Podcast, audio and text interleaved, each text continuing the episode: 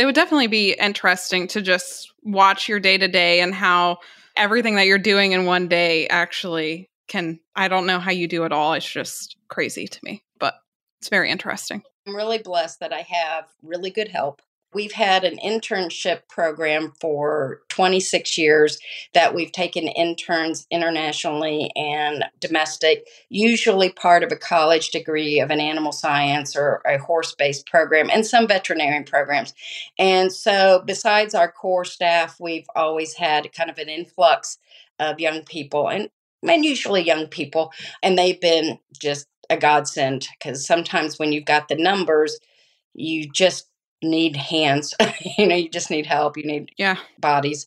And in turn, these students get a benefit that they're not going to get from a textbook. And I always joke because I say a third of them never want to step foot on a breeding farm again.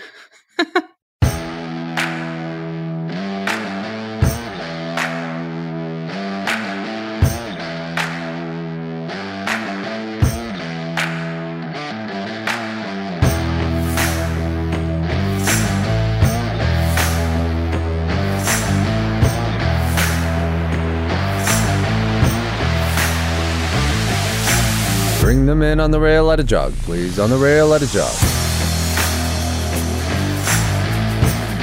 Alrighty, everybody, back this week with another On the Rail podcast. And this week we have Amy Gumz.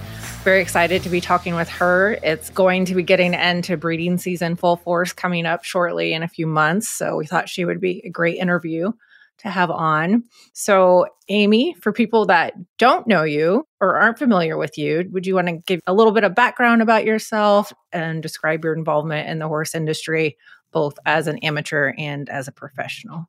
Sure. Thanks, you guys, for having me. I have been involved in the business at a professional level for about 30, 32 years, 35, something like that.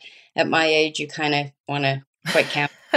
but my niche is basically stallion management and breeding management. We've been very blessed over the course of time to manage some of the leading quarter horse, paint, and Appaloosa stallions, really in our country and worldwide. I've also been very blessed to manage some of the more high profile mares in our industry as well. And that that business has allowed me to now finally get back out to showing. And I'm showing as a select amateur and after I think it was a 23 year hiatus, it wasn't the easiest thing, but I've been back for probably about four years now and have really been enjoying those events, getting back out into the, the show world. So, after you got the rust broken off, so we'll talk about this year. What horses are you showing this year yourself, and what events are you showing in? Well, this year, and yes, rust is an understatement. It's what I knew from 25 years ago is no part uh, what we do now. But this year I've been showing my select mare, which does the pleasure, the Western riding, and the performance mares, is Best Seat in the South. She's been a, a very challenging but very rewarding and fun animal to show. I've also started with a three year old this year, Perfectly Southern. And that one has been even a little bit more challenging as I dip my toe back in the futurity arenas. But we're slowly but surely getting it together. And it's been equally, maybe I should say, more rewarding that these are are homebreds. They're ones that we've raised, and they're ones that are, you know, by my stallion. It's a southern thing. I was just gonna say, I'm guessing by the their names that they were out of uh, Moon Pie, so it's gonna make sure you. Yes, they are. Yeah, you know, you just get a little bit more connected when you kind of have that family in your backyard. Yeah, absolutely. That's pretty cool. We'll take it back a few years. And what got you initially started in the breeding business? Well, a hundred years ago, or so it seems, we ended up with a stallion called a major leaguer. About the same time that I found out I was pregnant with my daughter, so the showing kind of went a little bit on hold, and we found ourselves with this breeding stallion that we didn't know exactly what to do with. We had done a little smaller scale type of breeding, uh, what I would call more be regional or local, but really not on a national or international level at all. And I really wanted to keep this horse close. And I had this big farm. My husband and I had this big farm in Indiana. And so it just kind of became a progression that, oh, yeah, I can do this. I don't know if that was being dumb or stupid or both, but that was kind of the task that I took on. And then this stallion had some breeding challenges that a lot of facilities were not equipped to be able to manage. So I kind of made the dive and and tried to surround myself with people a lot smarter than than I was and people that were well versed with with stallions with breeding issues. And so we learned how to manage him and then you kind of get this stupid idea, well if I can do one, certainly I can do two. And next thing you know, you know, at one time we had 21 stallions and 1,200 mares running through our facility. Wow. Wow. I don't know how we did it, especially at that time with two toddlers. I have people ask me how I managed that, and I, I must have blocked it out because I can't even tell them. Sure, it was a pretty challenging time in my life. I guess you just put your head down and get through it. So that's kind of how it all started, and it just kind of snowballed to what it became. Were you standing that many stallions then when you were in Indiana still? In Indiana, and I had started getting the reputation that that we could work with stallions that had behavioral or breeding issues. And I was really blessed that I had a colleague, Dr. Sue McDonald, that must have felt sorry for me and took me under her wings and shared a lot of her knowledge. And as a result, these stallions that had issues because of disease and injury or even behavior just kind of came in droves. And that's when you're young and stupid and you don't have a lot of money and you think, I can do that. It all becomes a challenge that you don't want to say no to. So we just ended up with this large, large number. And then it just kind of uh, like I said, you just kind of got through the day because that's that's a long, long day to have. Especially as you know, our breeding season is is fairly short. We did a lot of semen freezing, whereas we at that time we were an affiliate with Select Breeders, so we were approved to do a lot of international breeding. So really, we went. We had our push time, but we also went all year round. So it stayed pretty hectic. Hmm. Wow. And were you also foaling mares out at the same time or just the breeding side? We did some foaling, but it was pretty much just a few customers here and there, and then our own mares. In Indiana, I had probably 30, 40 mares of my own, and then a handful of really good customers that we managed, but nothing like what we dove into when we came into Kentucky that had you know an incentive program that they that the foals had to be born in the state so it was a smaller scale but it still was you know, it was a lot when you have all day of, of trying to get semen sent out the door and mares to get bred. And oh, by the way, you know, mares seldom foal when it's convenient. So let's keep it all night. oh, I said, or during the day. exactly. Well, actually, during the day is worse for us because when you've got the UPS and FedEx guy knocking on your door at three o'clock and you're like, oh my gosh, I'm only halfway done, I'd almost rather give up the sleep than than that. So yeah, things we don't think about, but you're probably right. Yeah. Well, since you touched on Kentucky, I know that was a very big, probably move in you guys' business and probably personal life too. So back around uh, like 2008 or so, you're relocated to Kentucky. I'm guessing as part of you know the quote unquote land rush of breeders and horses moving to Kentucky to be take part of their incentive program. So what was that like relocating your entire breeding farm at that time? Well, it was kind of interesting because I had decided, believe it or not, right before then that I think I'm going to slow down. And, you know, I have small children, and, you know, this is kind of a crazy lifestyle. And maybe I just need to downsize a little bit. And that was maybe 2000 and late 2006, early 2007. And then incentive fund comes along and everybody gets the gold rush mentality. And again, I'm seeing a trend. I can do that. So we find a farm in Western Kentucky, and I am blessed. I have a super, super supportive husband that is a non horse person. So, why he didn't tell me no, I still know. But anyway, we found this farm on the internet. We come to Kentucky. We don't know anybody. We don't know anything about the area. We find this beautiful farm. If I recall, we came down on a Sunday and we bought it on Tuesday. And it was just one of the, the world went in here. It had a big house. It had a whopping, I think, 14 stalls, a lot of acreage. And I guess we're now part of the Kentucky Incentive Fund. So I packed up the kids, and after Congress, we became Kentucky citizens. So we moved down here And my husband, which had commercial hunting lodges up in northern Indiana, he stayed home. So he from afar managed putting up all these barns and you know, six miles of fence and everything that we needed to think we were prepared for the incentive fund. We were not. So, fortunately, when we were in Indiana, we're used to doing the numbers. We're used to having a lot of of horses and, and bulk and knowing how to handle that.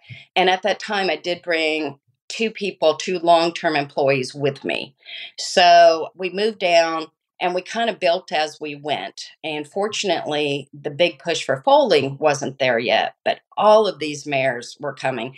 And I think in 36 hours, I had over 80 stallions on the list that wanted to move. Once we once we announced it, we took 14, and then it was just kind of hanging on for dear life because we're building as we go. We're we've got all new horses, we've got all new staff well that's not true we have we have some existing staff but we're adding new staff members and it was awful it was pretty much keeping your head above water and then i kind of have to remind myself that if i think i had a 12 year old and a 9 year old so i've got you know no family i have kids that need to be parented mm-hmm. a husband that's 6 hours away and oh i look out my back door and there's 400 mares here Jeez. you put your head down you get through it the following year is when all these things had a foal. So we purchased a neighboring farm, built a foaling facility, and away they came. And I think we foaled 158 out that first year. And of course, bred a lot of those back. And it just stayed kind of that hectic pace for a couple of years. And again, I don't remember a lot about it. I just think it was kind of a blur, like I've said before, because there was so much going on. But over time, the program is a great program. I'm a huge, huge proponent of the Kentucky Incentive Fund, but a lot of people had unrealistic expectations. They either, you know, a lot of farms moved down here. They either didn't have the experience in dealing with that many mares and mares owners and different stallions and everything that comes with having that many horses at, at one place, or they they thought it was a retirement package and it's not it, like I said again, it's a state funded program. It gets its money from the sales tax on breedings, which is predominantly from the thoroughbred racing industry. We've been blessed that they gave a percentage to non racing show horses, which is what we've got. I think when it started and everybody ran down here, it was like $2,000 a point. Mm-hmm. But that's because there was only a couple stallions here and a couple people that participated. And that pot is the size it's going to be. It just depends how thin it's, it's cut up. So those first few people, you know, they were just getting checks for twenty, thirty thousand dollars. And but when you start adding thousands of mares now coming to the state and hundreds of stallions standing here, that obviously gets kind of watered down.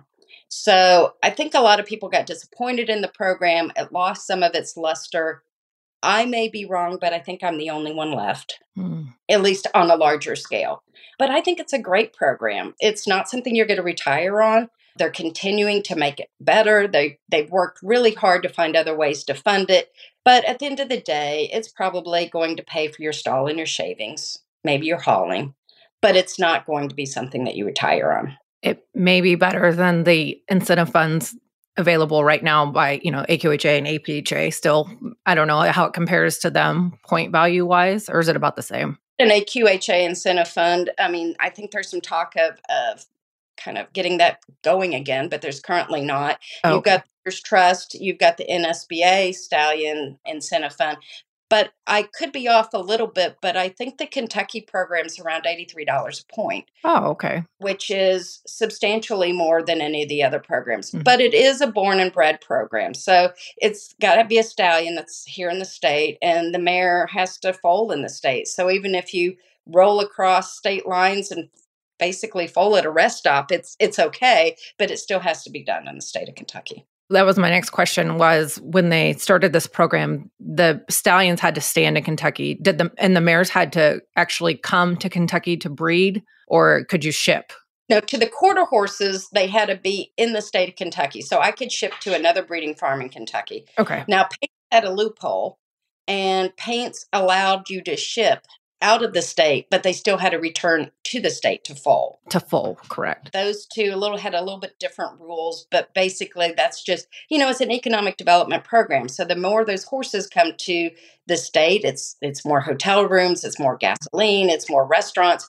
It's it's an economic development program and it did what it was supposed to be. Mhm. You know, it generated money. I mean, people like like me that came in and they're buying farms and they're buying tractors and they're buying inputs. You know, it was a big punch, you know, I think to some of the smaller communities for sure.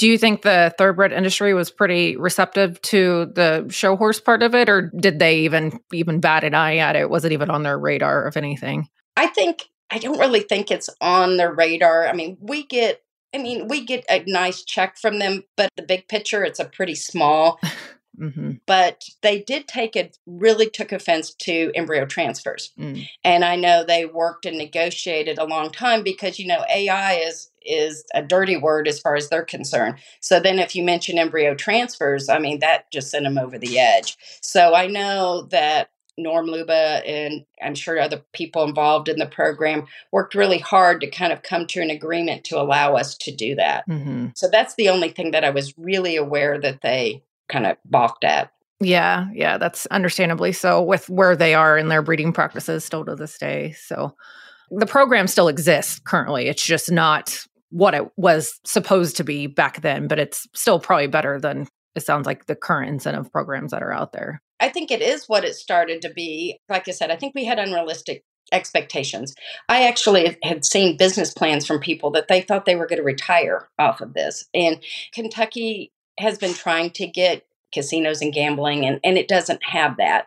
And a lot of that would have helped fund this program, but that just didn't materialize. Mhm. But again, we still get a, a lot of money off of, well, we get all the money. The pot is funded from the sales tax. And then it also, there, I believe there's a little bit of money that comes from the, they've got a little bit of expanded gaming that's in place.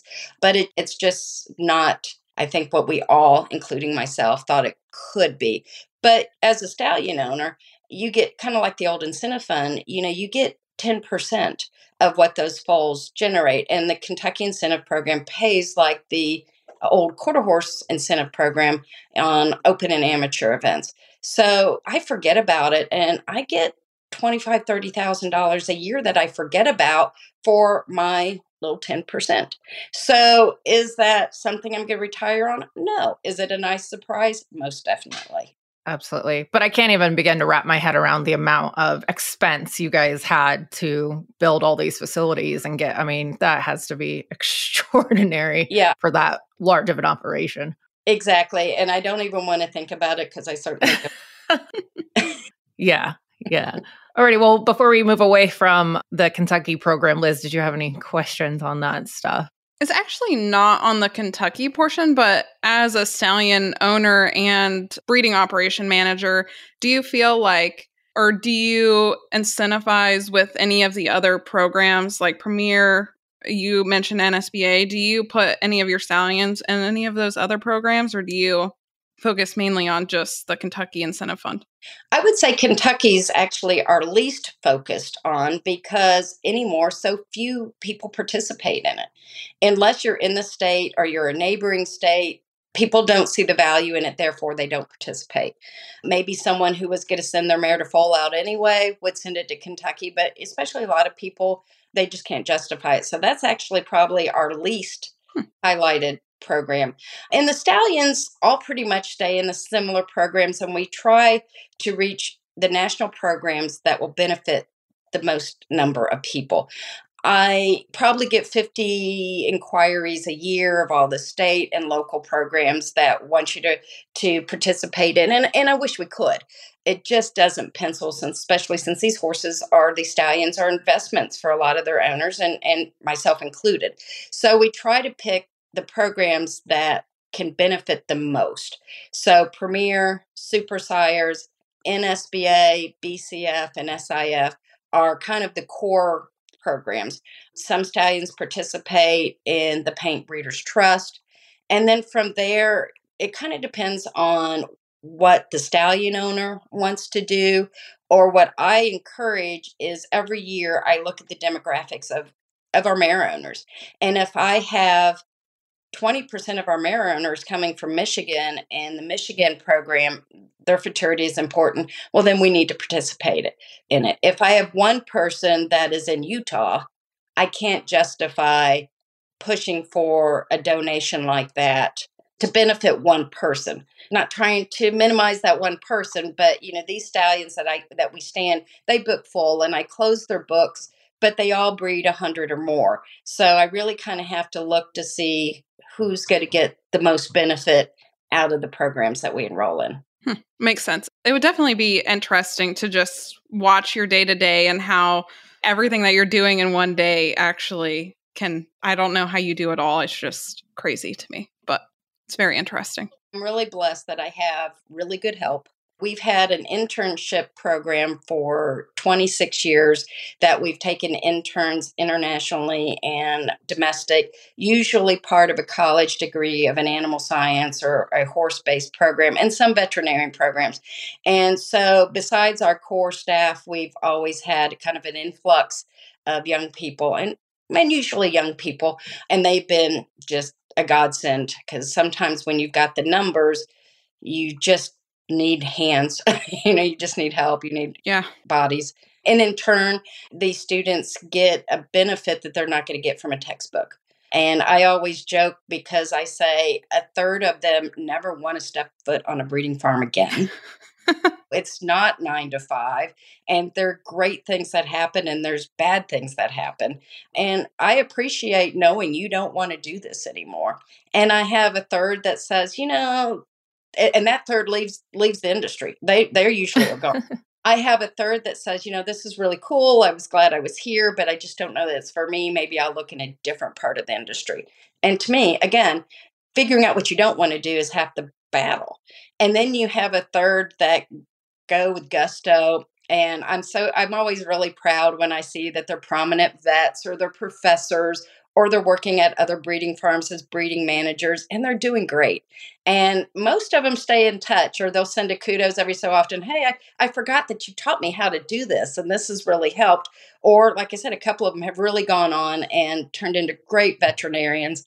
And that's just, that's what the program's about. They work really hard and they help me, but we in turn help them. That's pretty cool. That reminds me vaguely of my sister. She got out of college, went to animal science, got out of college, interned for a big breeding ranch in Texas, and then ended up interning for Colorado State's breeding reproduction laboratory. Enjoyed that experience, went on to become their manager there. And then years go by or whatever, and she kind of got burnt out and got ran over by a recent mare, I think was like the last straw. And so she ended up going back to pharmacy school and works in a whole different career field now. But yeah, it's not for the faint of heart by any means. Well, that's an understatement because it's physical work, it's mental work, it's not a 40 hour week, it's an 80 hour week if you're lucky. And, you know, it burnout is very, very pop and not popular, but common. Absolutely. I want to talk a little bit about the stallions that you will be standing going into 2023. So you have No Doubt I'm Lazy, Enticed, and then It's a Southern Thing. So tell us a little bit about what makes each stud extraordinary and also what type of mares you found that each cross best on. Well, we're really blessed as I've gone to start showing and getting a little older, and we're empty nesting, and we've tried to downsize substantially from the normal number of stallions to just the couple that that are kind of the core of our program. No doubt I'm lazy. That's owned by Frank and Lynn Barris. Has been here since he's four. I think he's going to be 17, so he's been here for a while. Wow. Wow. Mm, has been a million dollar sire. He's been a great sire. I, I lost count, and I probably should count of the number of, of world and, and Congress champions that he's he's sired. We just keep seeing new events that his that his foals are doing. I mean, traditionally the pleasure is what you think, but we've got some hunt seaters, got a lot of trail, and we're seeing a lot of people do everything from the performance halter or the regular halter, even starting to see a few of them in some of the ranch riding events. Oh, cool. Hmm. He surprised me a little bit. I didn't think we'd see as much versatility with these foals, but given the fact that he, you know, he breeds a good number of mares and different kinds of mares and that allows them to you know those mares had a lot of strengths that the stallions don't necessarily have or you expect and and they go on and they do these other events, which is kind of the same thing what I'm seeing with with it's a southern thing. Again, I really did see him as being maybe more of an all around sire, but you know he's done his foals have done incredibly well in the pleasure incredibly well on the hunt seat for a young sire. He's closely nearing his million dollar mark also with numerous Congress and world titles. Been Super Sires of the Year a couple of times. So again, everybody's like, oh, that's a Western riding horse. That's all he's going to do. And we're seeing that that's not the case. And we're starting to see them now that they're getting older in the Western riding, but we've just had really great success in the pleasure and and I didn't see this really strong hunt seat market coming mm-hmm. that's here. That's been kind of a, a good shot in the arm that you didn't expect. And along those lines is kind of how we ended up with Enticed. He's one that that I raised here. So it's kind of exciting when you have one that you raised and and fold and the whole nine yards and then goes on and the the Deeds family own him and and he's won great titles as a three year old, and he's our junior stallion. So we did a small test book this past year. So we're expecting about 40 babies, and that's going to be super exciting to see what we have. Most of those were English mares, couple of them were not. So the jury's going to be out to see see what we get. Yeah, I guess I didn't realize how versatile No Doubt I'm Lazy has been a, as a sire, even because if I'm not mistaken, he's not super tall, right? He's not. He's he's 15 hands on a good day. I mean, he's right. not a really big horse. That was one of my concerns as a sire. It's like, oh, do we have enough size and bone? And but he's got a lot of size and he's got a lot of bone if you go back in his, his pedigree. And you know, I usually tell people with mares, you know, take a little bigger mare, a little bigger bodied, you know. And some people listen to me, some people I don't. But I've seen 16 2 hunt seat babies sired by him, which have gone on to do great things. I'm not going to say that the hunt seats his market, but just the versatility. It's it's we've really kind of seen it all over the place. Mm-hmm. I remember when he was showing himself, and I loved him a lot. well, and he's a really neat horse, still wonderfully sound. And you know, the joke would be we'd have little probably shouldn't say this little mini horse shows, and everybody would fight to see who would who would be able to ride him. And to this day, you could put your hand down and go to a horse show. So just a, a really neat neat horse. Super cool. I actually, for whatever reason, when you said versatility, it struck a little chord in my brain about some conversation we've had. I don't know, a couple interviews ago, and I might be going too soon because I know we were going to talk about kind of the economic standings, but do you foresee since your stallions that you're standing are pretty versatile that more people are breeding to them maybe you know going into 2023 versus maybe the last couple years? We had this conversation about with the economy changing people want more bang for their buck at the horse show so they want to do more of the all around stuff instead of specializing in Western Pleasure or Hunter Under Saddle.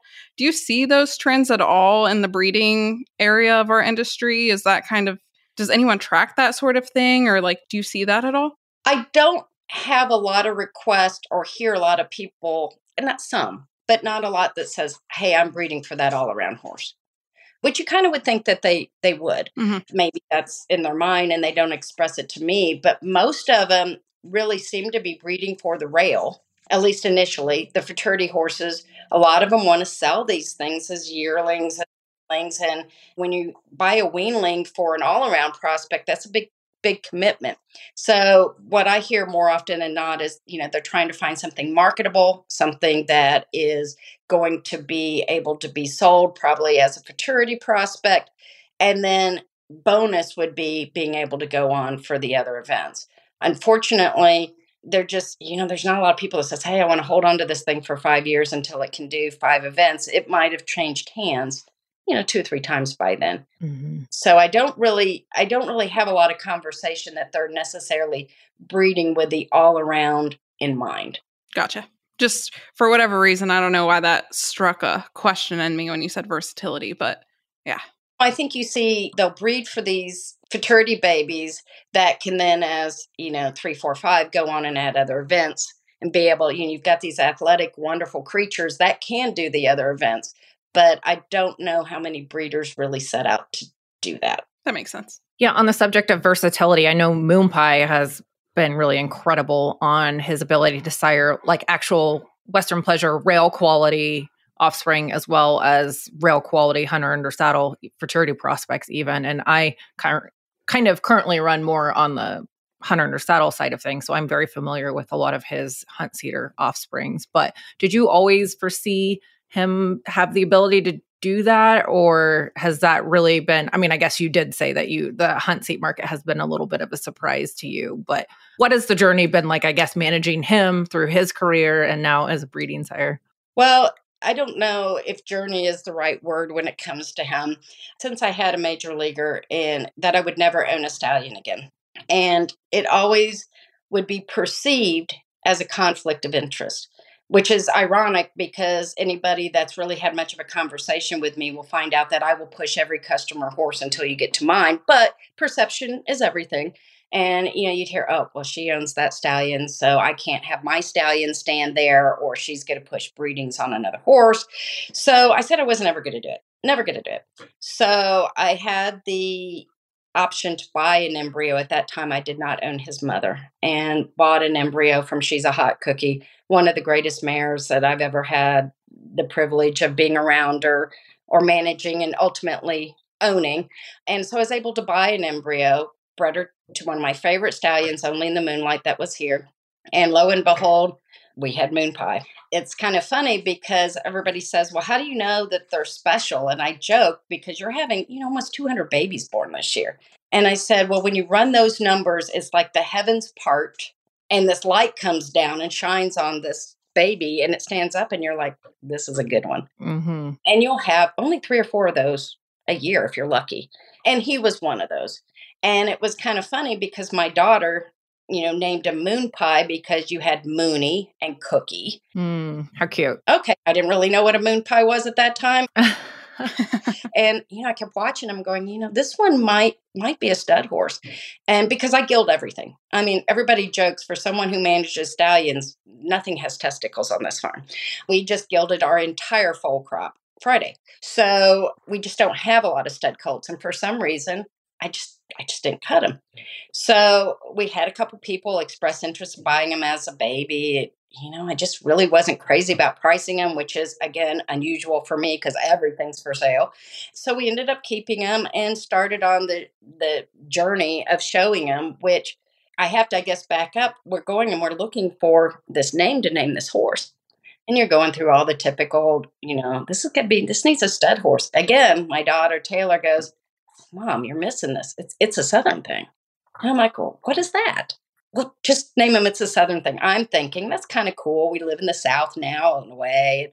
And then it wasn't until a few months later I realized that that was the slogan for the moon pie.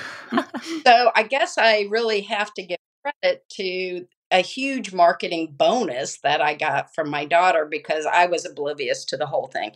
So, you know, he started his career we we had a little bit of a rough start. He did show in the Masters as a 2-year-old. He was 5th. Didn't show really as a 3-year-old. We had some really had to do some training issues and and had some the little bit of the boy issues that can come with keeping him stallions and and plus we were doing a little bit of, of freezing and collecting semen at that time which doesn't always help that situation but he was then with shane and jamie dowdy and they went on to do a lot of different events. Um, you know, he showed the pleasure. I think most successful, uh, not most successfully known, is Jamie doing the runoffs in the Western riding, and and you know he was. It was just a lot of fun.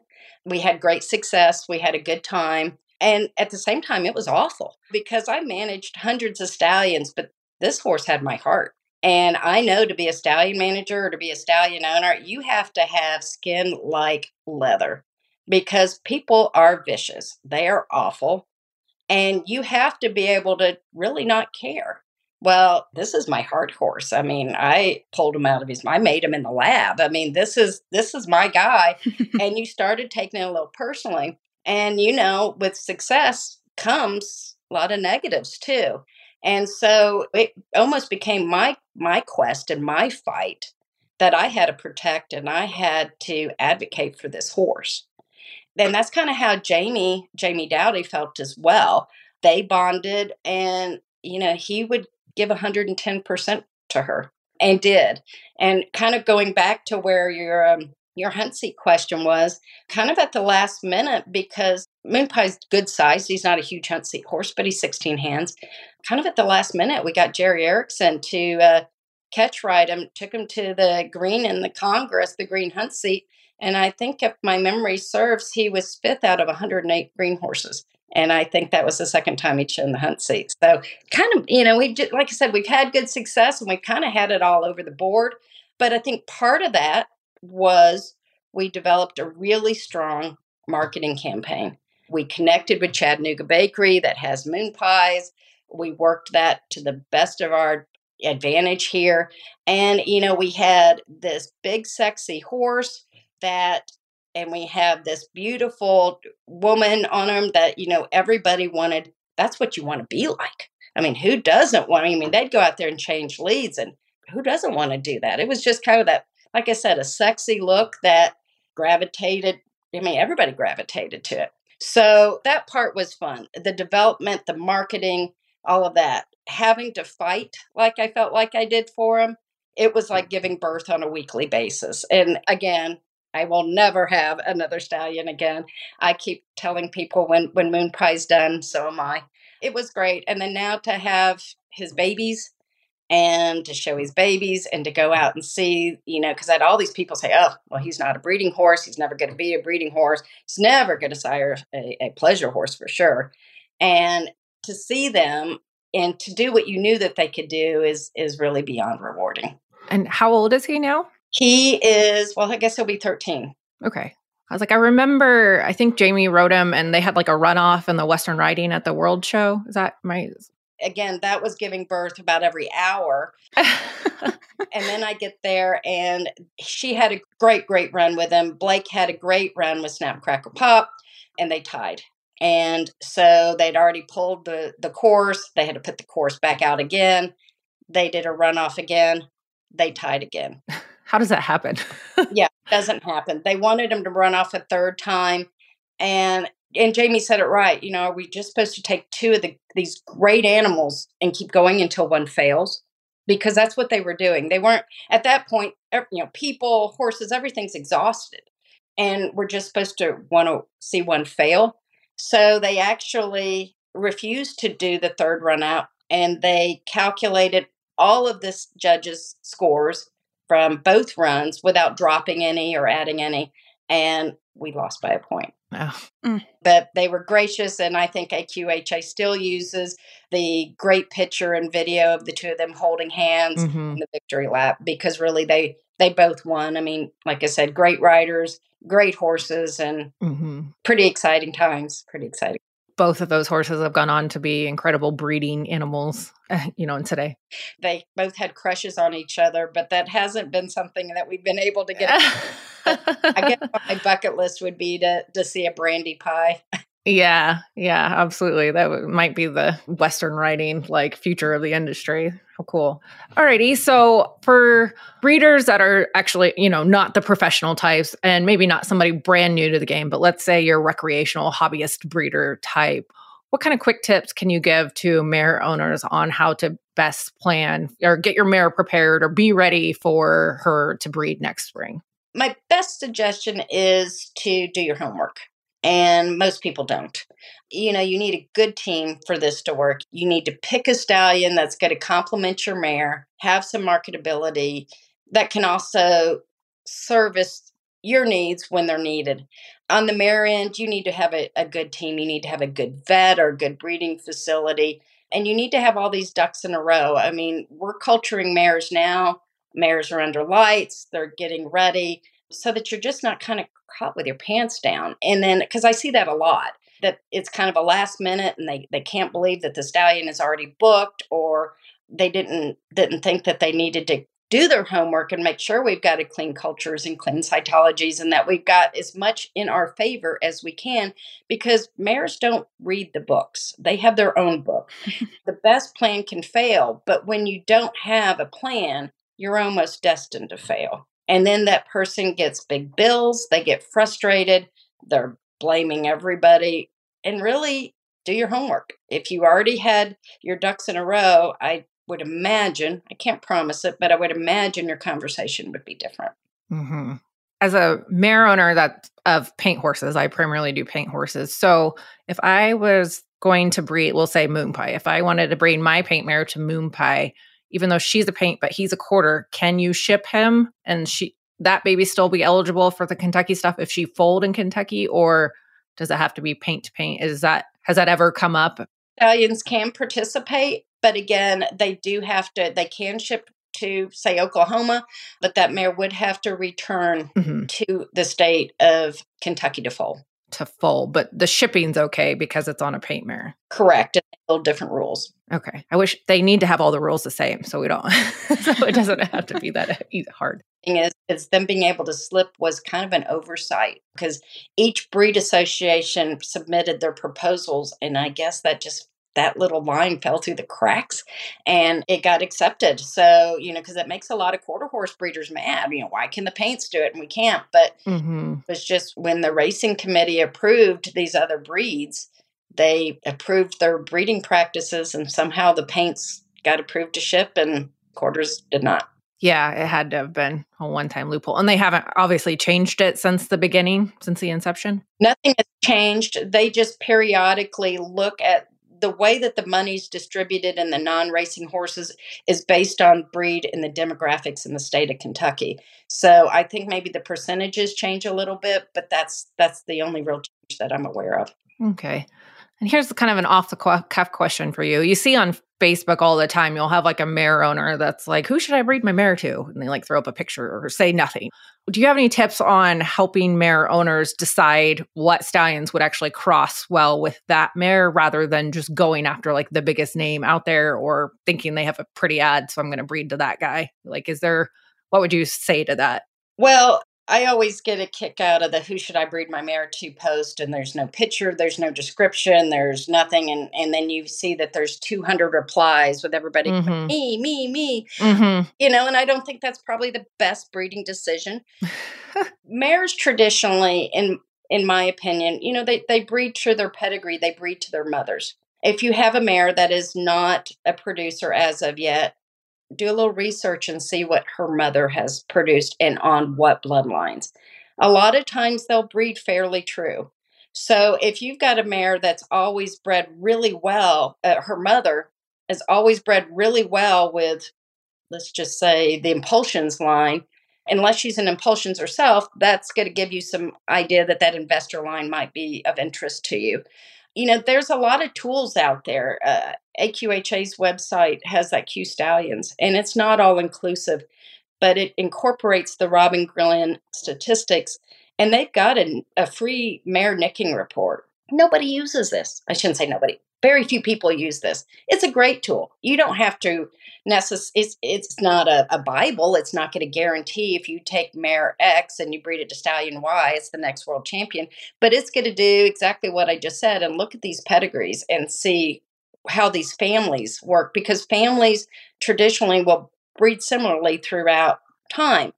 Kind of bouncing back, I was I was blessed that I stood and could see the success of what kind of mare crossed with only in the moonlight. So when I had moon pie, I went and bought mares bred similarly to what he worked the best with.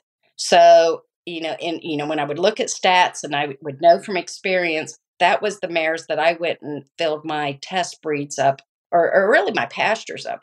And and mare and so that's what I did as for a stallion, but it's very similar to a mare. You just you need a stallion that's popular, I guess, and you need a stallion that's marketable. But at the end of the day, you need a stallion that's going to complement your mare. And sometimes the biggest name isn't that compliment. And then I think you also, and this might have tie in a little bit with the economy question we had earlier, you need to look at which of these stallions are in these programs because buyers want that. They want a foal that's eligible to win all of this money.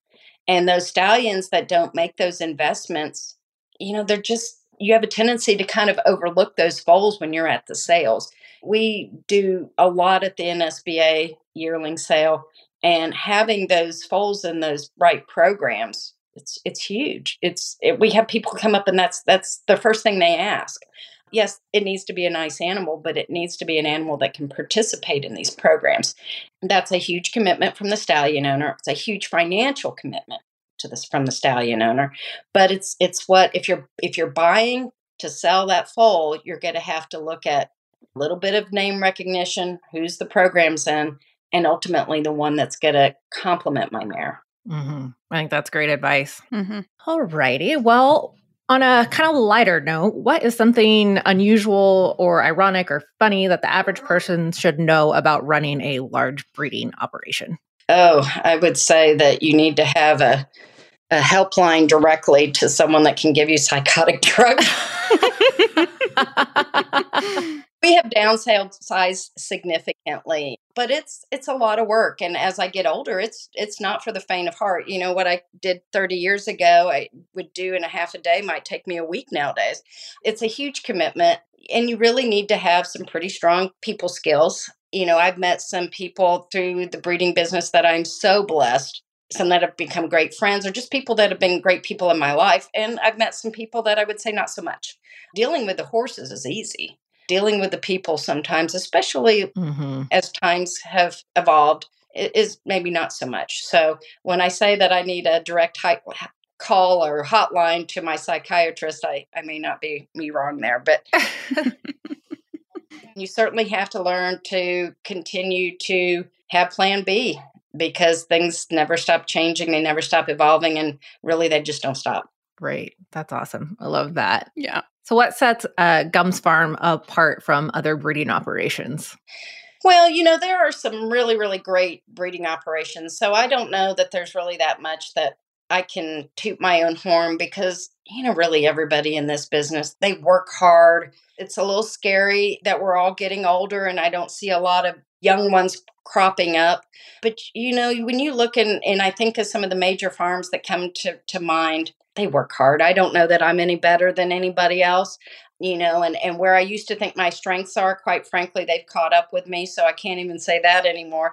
But, you know, I don't know that there is one. I think we pay a lot of attention to detail and, and we try really hard to market a good product for the mare owners. And I think we do backflips to try to accommodate mare owners, but I don't know that that's any different than anybody else. I think everybody's, you know, just really trying to make it work. How many mares do you foal out now, nowadays, currently? We just do our in house mares. Okay. I don't keep a huge number.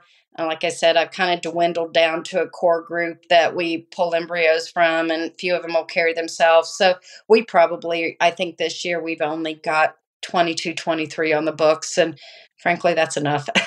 yeah, I was like, that'll still keep you busy for a while. You talked a little bit about the yearling for charity sales, and I know you guys do a lot of that, especially with NSBA. Have you seen any change in the trends or the results of those sales? Or what do you anticipate happening in 2023 given the current economic climate, if anything different? Well, I guess on a couple days here we'll have a little better idea of maybe what our economic climate will be, but the sales have been strong. They've been good and but at the same time, when you take a good product that's properly prepared, you're going to be rewarded. And I have this conversation often, especially with people new in the business.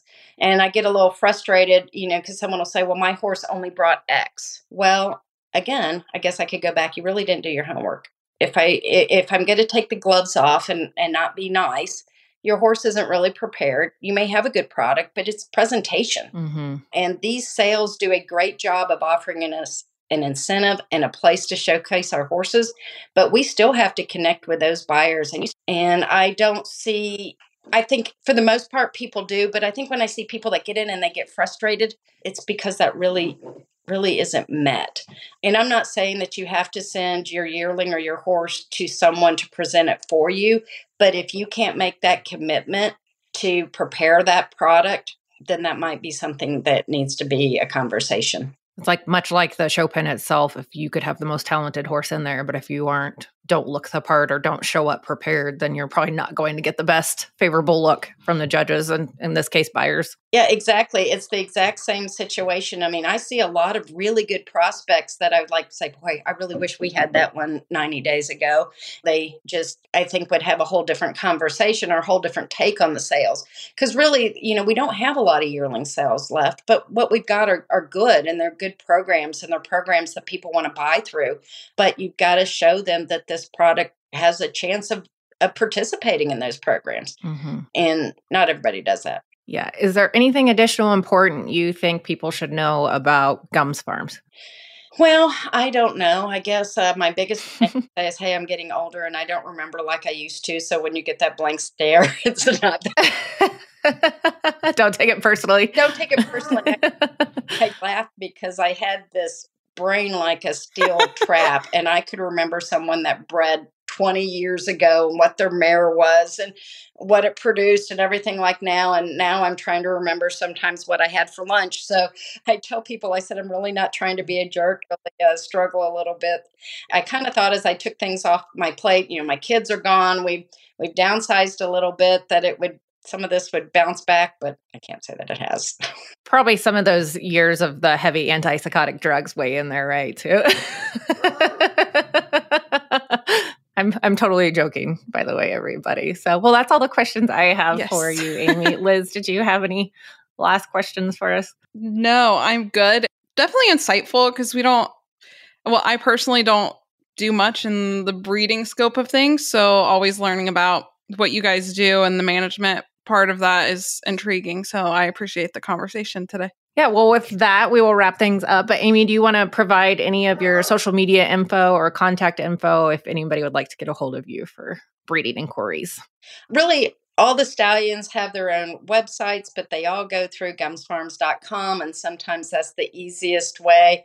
Same with on Facebook and Instagram, it's it's the individual stallions' names or Gumz Farms, and I'm pretty good at staying on those and getting back with people because I know that we are now time is of the essence. You know, a lot of our stallions are getting close to getting booked full, which appears to be kind of a trend this year. We've got a lot of stallions out there that are either taking less mares or, or have full books. So I guess one of the ways to get a hold of us would be from either email, website, or social media. But I guess I would probably do it sooner than later. Yeah, absolutely. But that's a good um, indication of the market. I guess the stallion books are filling up already. Yeah, exactly. Awesome. Well, that's all I have for you guys today. So we will wrap this episode up. Amy, thank you so much for your time. We really appreciate it. We will talk to you soon. All right, great. Thank you.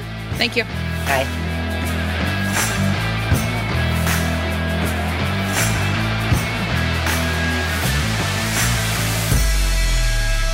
All right, that'll be your class. Bring them in and line them up.